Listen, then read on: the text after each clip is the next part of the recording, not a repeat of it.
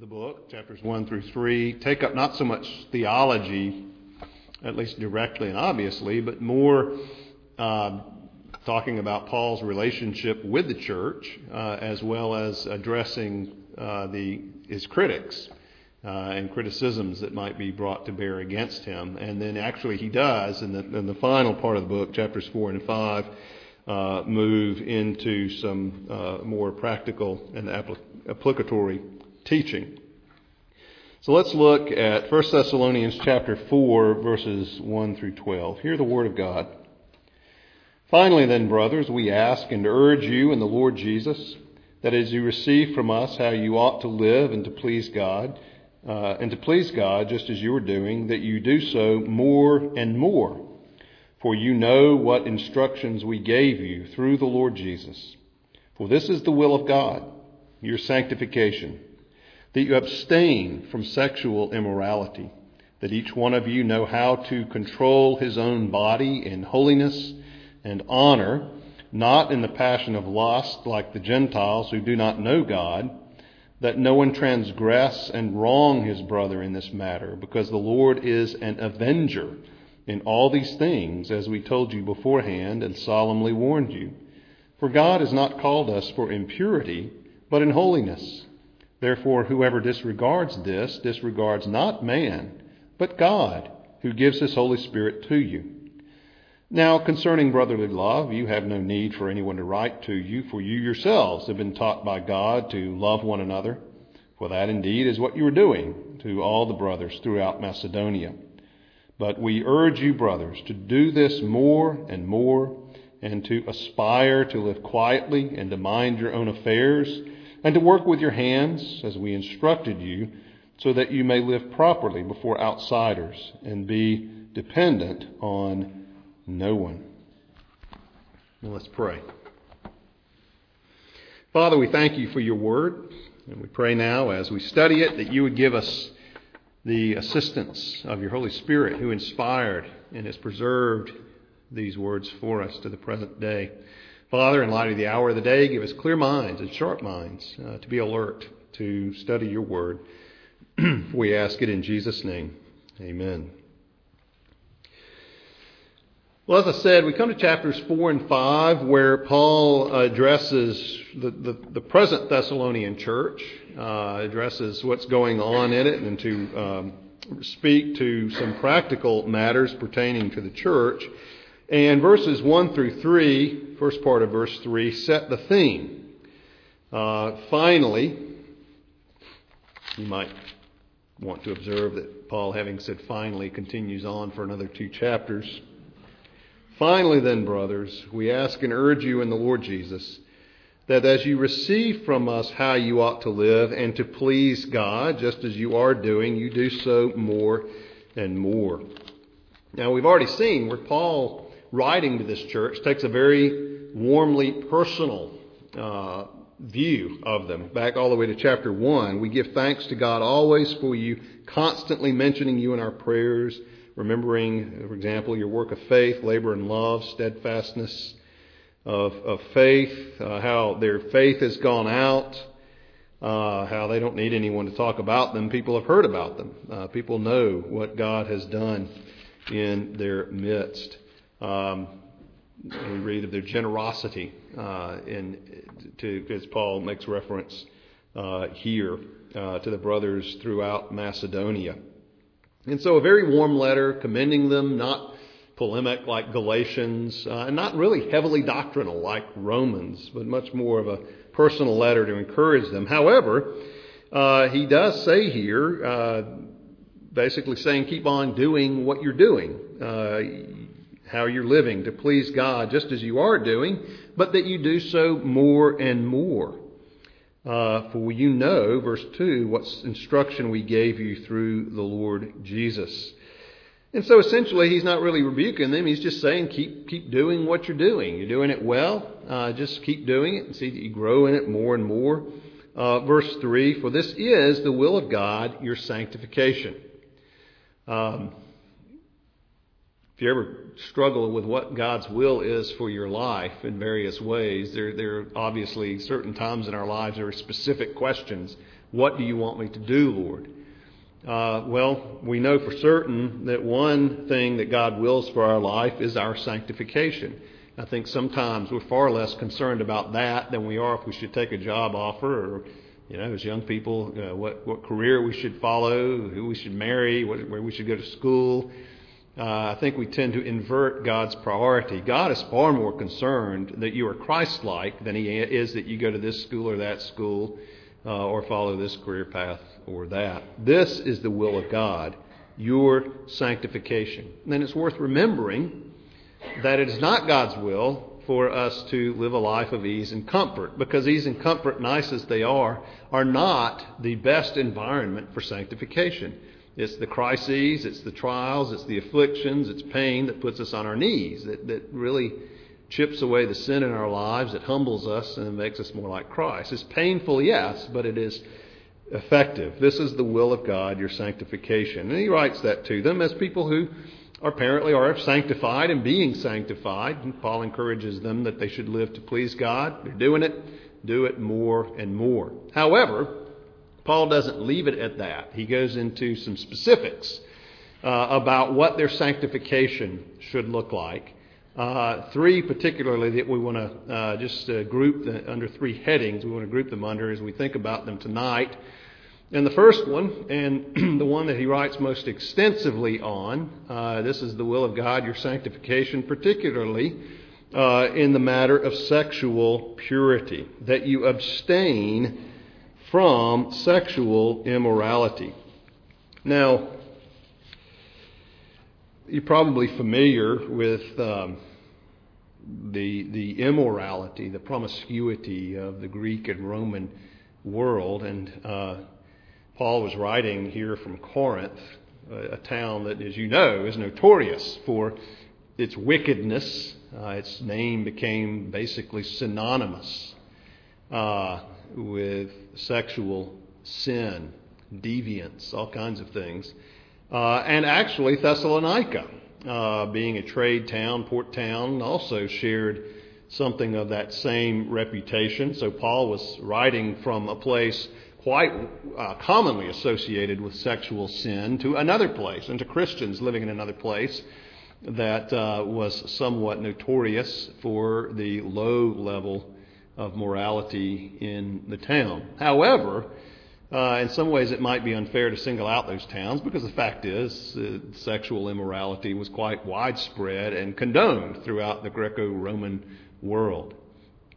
Um, in our day, we see much the same thing as we see, uh, to use Isaiah's terms, good being called evil, evil being called good in the, in the realm of sexual ethics and morality. Uh, I was rather struck. I was looking at a book this afternoon. It was John Piper's Jane on uh, Luther and Calvin. Uh, Piper at his pastor's conference gives a talk on various figures, biographical lecture and they've been compiled into books. And uh, I was actually looking at one this afternoon, just briefly. A part of it, I hadn't read the whole book. Okay, Jane had it, and I just happened to be glancing at it. And reading about Calvin's ministry in Geneva. In Geneva, even when Calvin came in the first years of his ministry, had laws regarding uh, immorality, regulating it. For example, a man was allowed to have no more than one mistress. That was on the books. In the book, it said so in Calvin's Geneva and in the early years of his ministry there. Now, things changed over time, but uh, immorality was quite uh, rampant under uh, libertinism, the so- supposed freedom under the gospel. Uh, but it was a law that a man should have no more than one mistress, thereby reining in uh, immorality. Uh, there's a temptation and a tendency to look at the past sort of through rose colored glasses and think, oh, in our day, it's all just fallen through. Well, in Paul's day, the world was rampant with sexual sin. In Calvin's day, uh, in Edwards' day, uh, Edward struggled and wrestled against sexual sin in his congregation among the young people. Uh, and in our day. So we dare not sit there and wring our hands and say ours is the worst time in which to live. Paul knew the very situation and worse that you and I live in, where sexual sin is rampant, ubiquitous, accepted, even promoted. There's nothing new. Paul knows. I mean, Paul, we have a nothing on the day in which Paul lived, or Calvin, or Edwards. Our day, our time, our culture is not unique. It's the world. It's fallen. It's sinful. And so, having said that in mind, you know, we can't come back to the scriptures and say, well, you don't know how it is in our day. Granted, they didn't have the internet, but they had it all around them, nevertheless. Well, the sexual relationship between a husband and a wife, uh, as the context in which it was given, is one, as well as many other gifts of God, that have been twisted, corrupted, and perverted by the fall. And Paul gives us a biblical, gives us a redeemed perspective on it. This is the will of God, your sanctification. What does that look like? Well, that you abstain from sexual immorality, even though the world around you indulges in it. Now, he goes on to elaborate what he means here, and unfortunately, verse 4 is a little bit difficult. That each one of you know how to control his own body, literally vessel, in holiness and honor. Now, the ESV takes uh, one, one interpretation, and that is the, the self control interpretation that, and, and certainly a legitimate uh, translation here, that each one of you know how to control his own body, taking the vessel there to refer to one's body, in holiness and in honor. The other way to understand this is the vessel as one's uh, spouse or one's wife, and there's a warrant for that in Scripture for understanding the word as referring to a partner. For example, Paul talks about uh, in your prayers treating your wife as the weaker vessel, same word that's used there. So there's scriptural warrant for understanding this as referring not to one's own body, but to one's wife or one's spouse here, that each of you know how to possess or to have his own wife or husband, however you, it would apply, in holiness and honor. So one would refer to self control, the other would refer to uh, fidelity in marriage. Now, certainly either one uh, is applicable. Paul, I think, was referring to one or the other without trying to be too, too dogmatic. I think we just leave it and say, well, uh, certainly either one would apply. The need for self control in things sexual, uh, or the need for in the case of a husband or wife, fidelity within the marriage relationship. By contrast, verse 5, not in the passion of lust like the Gentiles who do not know God. In other words, self control is a possibility. As God's people, we certainly have the resources in Christ and in our accountability to one another to say no to sin.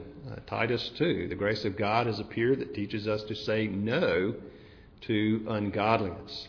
And there's a line. We are not the world. We are not uh, still under the power of sin as the world is.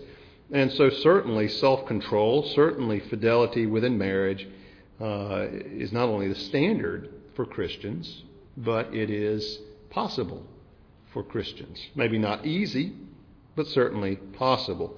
Un- unfortunately, all too many professing Christians do resemble verse 5. The, passion of lust like the Gentiles who don't know God, who are still in darkness, still in ignorance. So that's the first thing that Paul says here is uh, self-control or faithfulness in the context of marriage.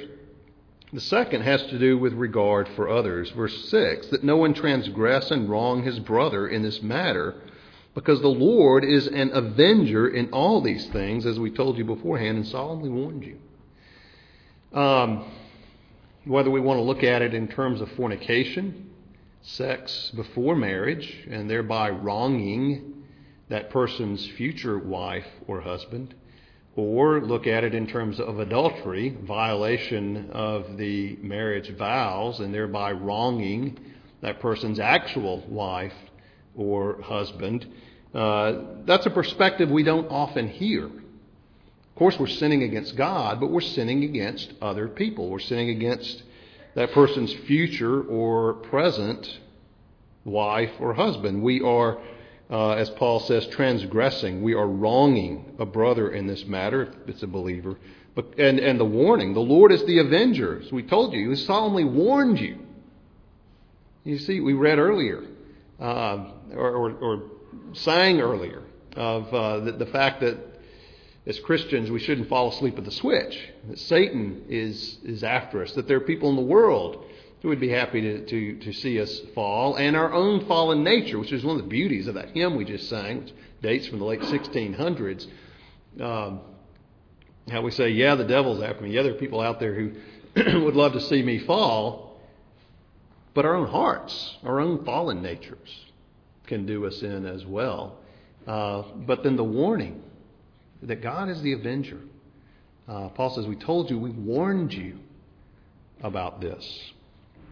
Now, regard for others, um, calling of God, verse 7 For God has not called us for impurity, but in holiness.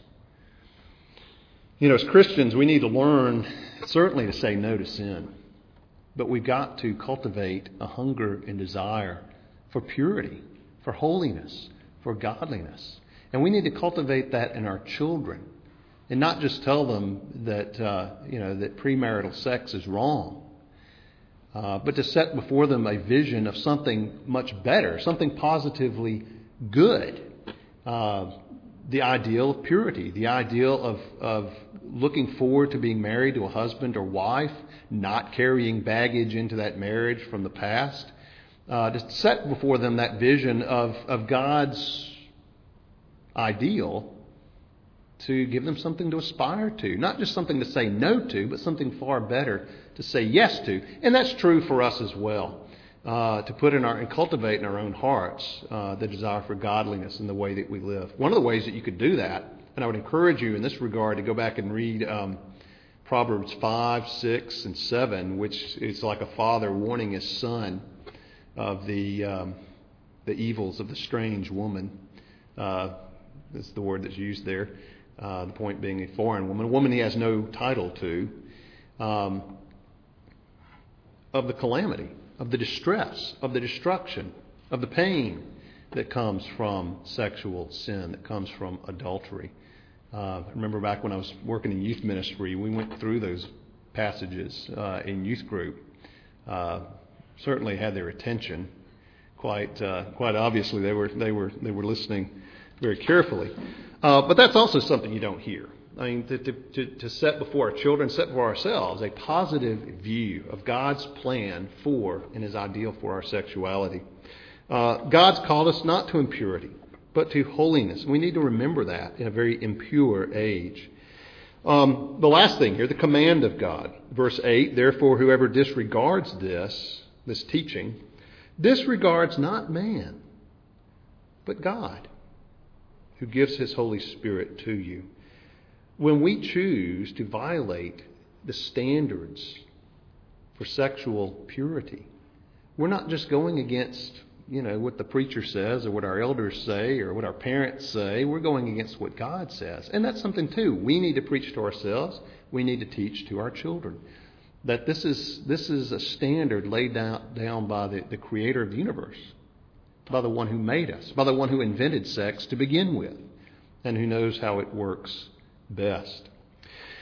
And so, whether it's self control or faithfulness in the context of marriage, uh, certainly regard for other people, not wanting to wrong other people, certainly a desire to fulfill the calling of God for us, not to impurity, but to holiness, and certainly the command of God uh, who gives His Holy Spirit to you to teach us that this is true, to show us that this is true, and to help us live this out. Uh, Paul says that this first area of sanctification has to do with sexual purity. Uh, and I think he spends the most time on this because in his day, much as ours, this is a major battlefield for the Christian life. Uh, the casualties are many. And uh, while this is the standard, we thank God that there is grace with him, that there is forgiveness with him. But how much better to obey than to sacrifice? You know, how much better to be obedient to Christ in this area than to have to go to the cross and ask for his forgiveness? Uh, and yet, like John says in 1 John, if we do sin, we have one who speaks to the Father in our behalf. And also, you know, we have a high priest who's not unable to sympathize with our weaknesses. Jesus was fully human. He certainly knew the temptation of lust sexual temptation, just like any man ever did. And so he is certainly not unsympathetic and certainly able to help us in our weakness. But this is an area that uh, obviously we, our children, uh, in the church, need to learn and to return to and not be conformed to the world in this area. Uh, if this passage causes your conscience to sting, I simply remind you of God's grace in Christ, God's forgiveness in Christ. Uh, we don't want to make an idol out of sexual purity. It's not an idol, but certainly it is a point of obedience to Christ. Um, one particular uh, front, strategic front, in this particular area of the battle is pornography, especially online pornography. Uh, a huge temptation for men because of our visual orientation, a huge problem among believing Christians, professing Christians. Um, I know in the PCA, and I'm talking to Roy Taylor, there's any number of PCA teaching elders who are casualties because of internet pornography. Uh, we've always had pornography with us, but the ease of internet pornography is absolutely terrifying.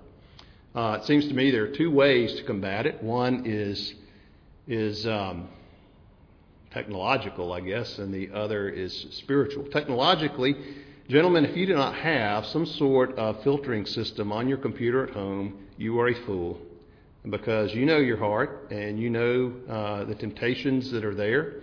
Uh, I would recommend Bsafe Online. We, when we got our computer at home, especially when we got high speed internet, our children were online. Uh, you need it, if not for yourself, and you do for yourself and your accountability, you need it for your children because you don't need them stumbling into all kinds of stuff that they don't need to get into. Uh, there are others, but Be Safe, uh, just the letter B, safe, uh, is uh, is very good. It, it works actually, I think, on their servers. Um, but anyway, I would highly recommend something like that, which is a technological wall or obstacle that is very helpful.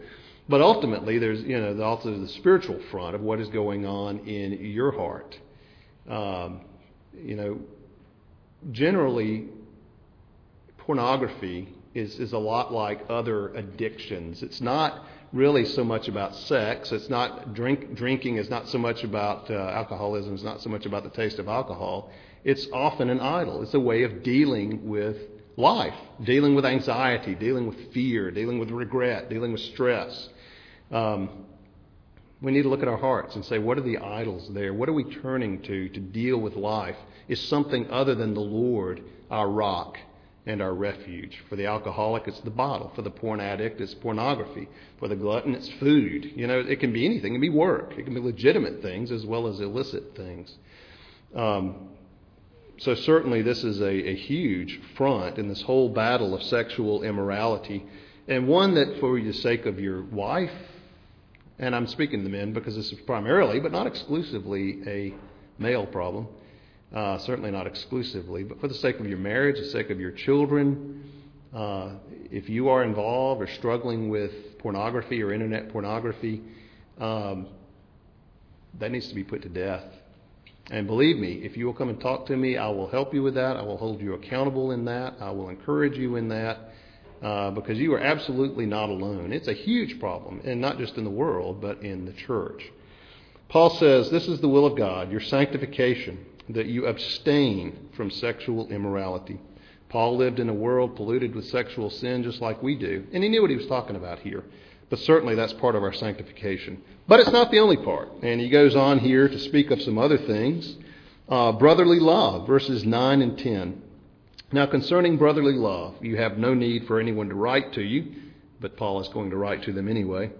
For you yourselves have been taught by God to love one another, for that indeed is what you were doing to all the brothers throughout Macedonia. But we urge you, brothers, to do this more and more.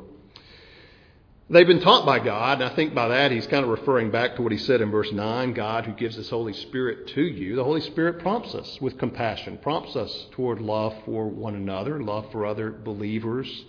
Um, and he's referring here to those throughout Macedonia, even believers they don't know, but share a common salvation, a common Savior with them. Uh, but we urge you, brothers, to do this more and more. Again, the tone is you're doing well, just keep doing it and grow in it. Um, so, certainly brotherly love. Uh, they're doing it, but a reminder never hurts. And that's true for us, too. Uh, as Christians, uh, we certainly are capable of stepping on, on each other's toes, of uh, offending, perhaps hopefully unintentionally, uh, one another, taking something that somebody said the wrong way. Um, but like Paul says, part of our sanctification is, is brotherly love, love in the bonds of Christ. And the third thing that he mentions here, part of sanctification, and this may seem mundane, but, but Paul addresses it, and that is a decent propriety. I don't know how else to put it. Uh, it sums up several things that he mentions here. Verse 11 to aspire to live quietly, to mind your own affairs. You know, Paul uh, wrote to Timothy warning him about those who are busybodies, those who are prying into the affairs of others. Um, and there is a line between uh, shepherding each other, holding each other accountable, and, and just being meddlesome and busybodies. To work, uh, and then to work with your hands as we instructed you. Now, this seems to be something of a, of a problem in the Thessalonian church. I don't know, in light of what he goes on to write, and we'll look at, Lord willing, next time, if um, if they seem to be waiting for Jesus to return and quitting their jobs or, or relying on the brotherly love of others a little too much. But in 2 Thessalonians 3, verse 10, Paul says, For even when we were with you, we would give you this command. This is 2 Thessalonians 3, verse 10. We would give you this command If anyone's not willing to work, let him not eat. For we hear that some among you walk in idleness, not busy at work, but busy bodies. Now, such persons we command and encourage in the Lord Jesus Christ to do their work quietly and to earn their own living. So apparently they didn't really heed it when he wrote it in the first letter, and maybe not many, but there were some who were not willing to work. Paul says they won't work, let them not eat. Uh, they're not busy, they're busy bodies. So uh, here was his first warning. That was his second warning. To work with your hands as we instructed you, so that you may live properly before outsiders and be dependent on no one. And so part of sanctification is a decent propriety in terms of, as he puts here, simply to live quietly, minding your own affairs, uh, doing the work that God has given you to do in order to provide for yourself, provide for your family, and able to, to help supply the needs of others who are in need.